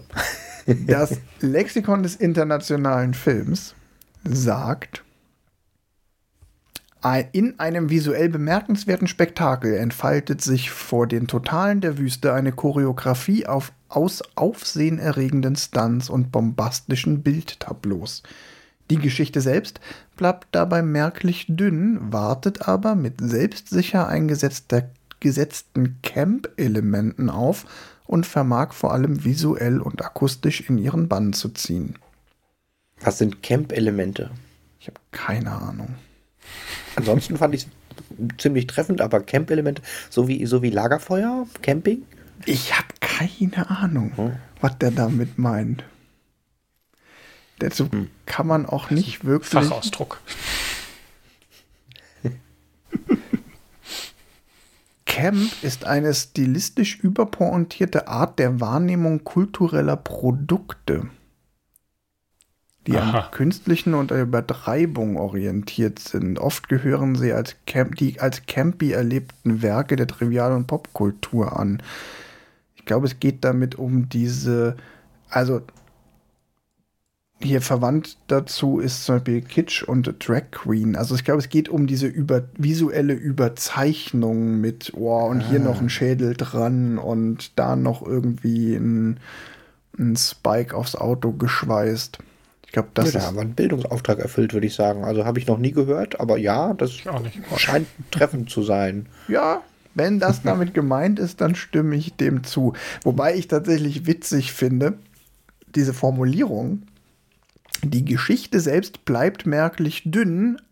Also in meiner Sprache übersetzt sagt die, das Lexikon des internationalen Films, die Geschichte selbst bleibt merklich dünn, sieht aber geil aus. Ja. Wobei ich ja, tatsächlich die Verbindung, die Geschichte sieht ja nicht geil aus. Also Ja. so, Ja. So, so, vor allen Dingen, wenn man vorher schon sagt, äh, Choreografie aus aussehen-erregten Stunts und bombastischen Bildtableaus, die Geschichte ist merklich dünn, sieht aber geil aus. So, mh, ja.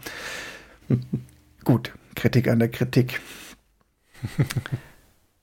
Haben wir noch was vergessen? Ich glaube nicht. Ja, immer, Was? vergessen immer was. Was Äh, denn? Völlig, völlig irrelevant, aber es passt jetzt auch in den Blog ganz gut. Ähm, ich fand noch an Anekdoten ganz lustig. Also A, der Film ist digital gedreht. Da bin ich ja, eigentlich bin ich ja immer ah, retro, analog und toll und so. Sieht man aber nicht, weil die Effekte alle so gut waren oder so praktisch und wenig CGI.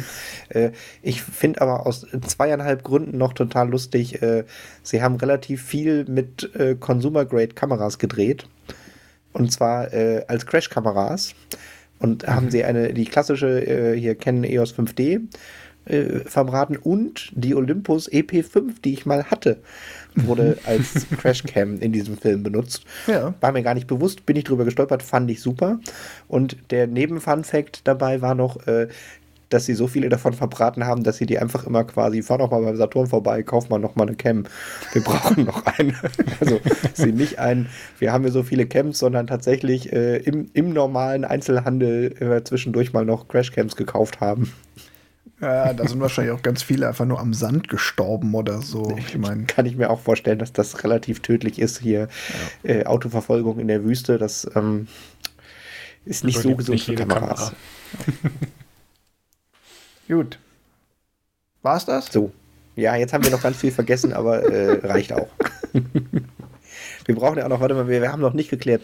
Äh, nächsten Film. Nee, Wolfgang. wir, nee, Fazit. Fazit. Fazit, ach, Fazit, das Fazit, haben wir doch jetzt schon ja. dreimal gesagt.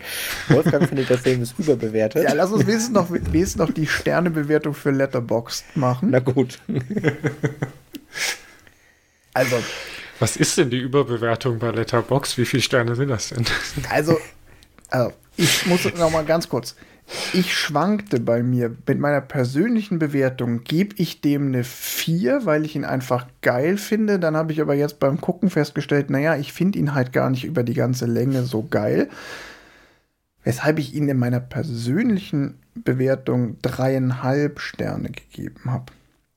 Ich würde aber, wenn ich ihn jetzt für uns, hierfür könnte man mal wieder gucken, bewerte, tatsächlich noch weniger bewerten. Ich würde ihm maximal drei geben. Da habe ich sogar eher zu zweieinhalb tendiert, weil es gibt Filme, da sage ich, guck dir die an, auch wenn du vom Genre an sich gar nicht angesprochen bist, weil die Filme haben abseits vom Genre, wenn du da mal drüber wegguckst, dass das Raumschiffe sind, mit denen die rumfliegen, dann steckt da viel dahinter. Die haben also die Fähigkeit, auch Leute anzusprechen, die den Film nach dem Plakat gar nicht gucken würden. Bei dem Film hier ist es umgekehrt selbst. Ich bin ja der Meinung, selbst wenn du auf dieses Genre stehst, ist er nicht zwingend. Also du musst auf jeden Fall Fan von diesem Genre sein, weil wenn du diese Optik nicht geil findest, dann hast du halt an dem Film gar nichts. Optik nicht geil finden. Äh, Ja. Intermezzo. Du, du, du. Äh, es gibt den Film auch noch mal in Schwarz-Weiß als Black and Chrome Edition, Ja.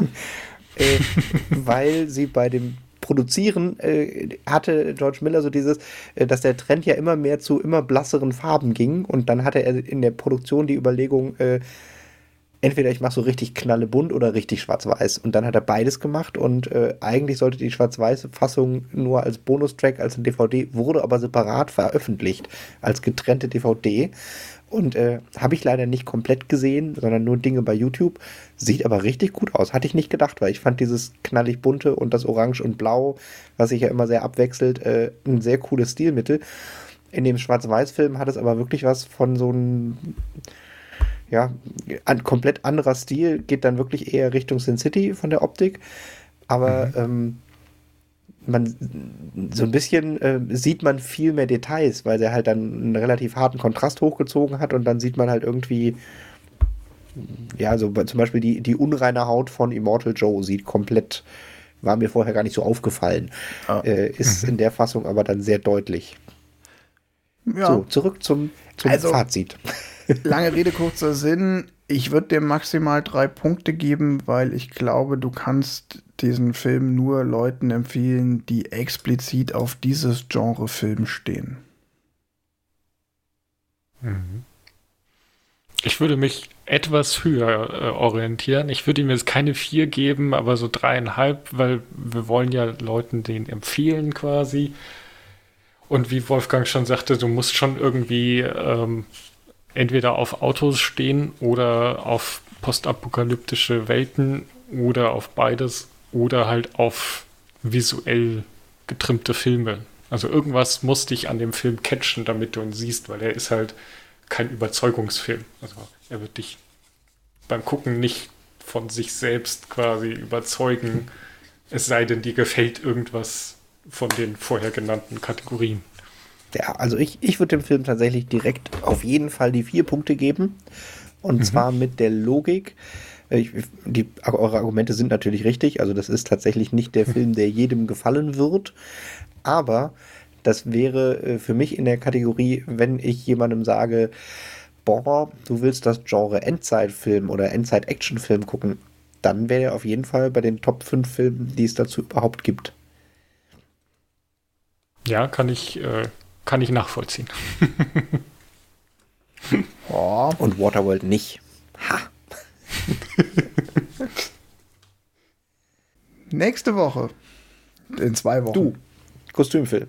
Ich schlag was vor, ich darf mich rächen. Äh, ich schlag auch wieder einen Film vor, über den wir uns vielleicht äh, streiten können, weil er nicht ähm, komplett unumstritten ist. Ich habe mich gegen den Blockbuster entschieden, sondern habe gewählt Die vier Federn aus dem Jahr 2002. Ah, das ist hier äh, mit dem, dem, blonden Jungen. Ja, ja, ja, ja, mhm. ja.